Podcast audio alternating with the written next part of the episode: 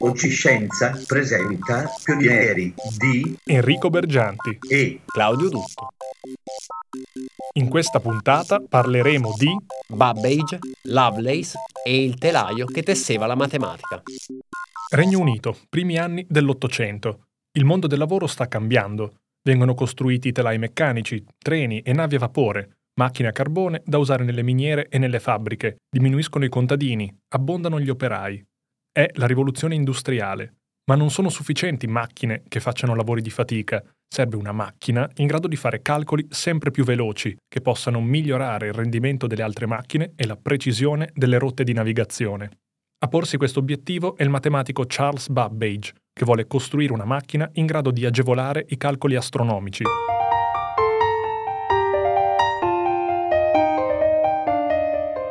Babbage è il figlio di un banchiere, ha avuto una formazione scientifica di alto livello e riversa il suo massimo interesse nel calcolo integrale e differenziale. Studia la controversia sulle scoperte di Newton e Leibniz, ma è colpito soprattutto dall'opera del francese Lacroix, che cerca di ottenere e tradurre. Siamo nel 1812 e gli strascichi della guerra tra l'Inghilterra di Giorgio III e la Francia di Napoleone si fanno ancora sentire, per cui non è semplice ottenere queste fonti. Tra il 1819 e il 1822 Babbage costruisce una macchina in grado di svolgere calcoli differenziali, che può essere usata per produrre tavole astronomiche più precise, ma ha in serbo un progetto più ambizioso. Vuole costruire una calcolatrice in grado di portare a termine calcoli più complessi. La chiama Analytical Engine o macchina analitica.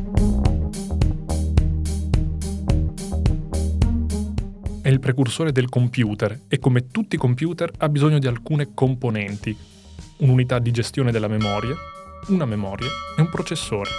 La struttura di base ricorda quella del telaio di Joseph Marie Jacquard, che è guidato dalle istruzioni presenti su una scheda perforata.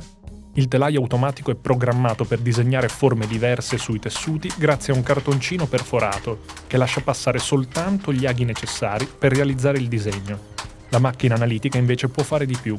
Può gestire più schede perforate e modulare le operazioni da svolgere nel corso della sua attività dispone di un sistema di memoria interna che permette di immagazzinare i risultati dei calcoli effettuati. Per ottenerlo, Babbage ha usato delle colonne verticali di ottone composte da file di ruote dentate, ciascuna delle quali è in grado di conservare un numero. Costruire il processore è la parte più complessa, perché all'inizio Babbage pensa di dover costruire migliaia di componenti diversi per compiere i vari tipi di operazioni matematiche. Si rende però conto che può ridurre ogni operazione numerica a una sequenza di operazioni semplici. La sequenza può essere anche molto lunga, ma l'importante è che i tipi di operazioni da svolgere siano pochi, così è sufficiente costruire pochi componenti che portino a termine i calcoli. La macchina inoltre deve essere in grado di leggere, perforare e rileggere le sue schede di istruzioni, in modo da poter ripetere un'operazione ogni volta sia necessario. Questa è la macchina che si mangia la coda. Pensa Babbage, che di fatto sta mettendo in piedi il primo sistema di storage delle informazioni.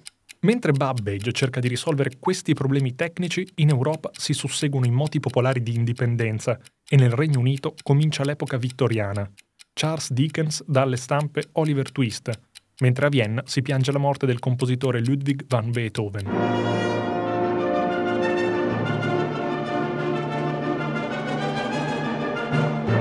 Il progetto della macchina analitica è ambizioso e per questo lo scienziato chiede un finanziamento al governo britannico. Tra il 1824 e il 1842 ottiene 17.000 sterline, ma non riesce ad andare oltre al progetto, per cui i finanziamenti vengono tagliati e l'opera rimane incompiuta. Babbage non demorde e cerca investitori privati. A Torino incontra molti scienziati italiani che rimangono impressionati dall'idea. Tra questi c'è Luigi Federico Menabrea, ingegnere e futuro primo ministro del Regno d'Italia, che scrive un articolo di commento sulla macchina analitica di Babbage. L'articolo è in francese e viene tradotto in inglese e approfondito dalla contessa Ada Lovelace. Ada Lovelace è la figlia del poeta Lord Byron, ma agli studi umanistici, tanto cari al padre, preferisce la logica e l'algebra. Ha conosciuto Babbage nel 1833 ed è rimasta affascinata dal suo progetto contribuisce allo sviluppo della macchina analitica e su suggerimento di Menabrea aggiunge un proprio contributo all'articolo che sta traducendo. La scienziata è convinta che in futuro la macchina potrà svolgere operazioni diverse dal semplice calcolo numerico. Crede infatti che i simboli con i quali può lavorare siano molti di più, lettere, note musicali, pacchetti di informazioni. Aggiunge poi un algoritmo relativo al calcolo dei numeri di Bernoulli, che può essere considerato il primo programma informatico della storia. Nonostante i loro sforzi, la macchina non verrà mai costruita. Avrebbe dovuto essere lunga 30 metri e larga 10. Ada Lovelace muore all'età di 36 anni, mentre Babbage raggiunge gli 80, ma il progetto è troppo complesso e ambizioso per essere realizzato.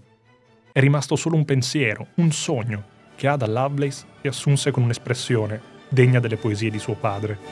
La macchina analitica tesse pattern algebrici, come il telaio Jacquard tesse fiori e foglie.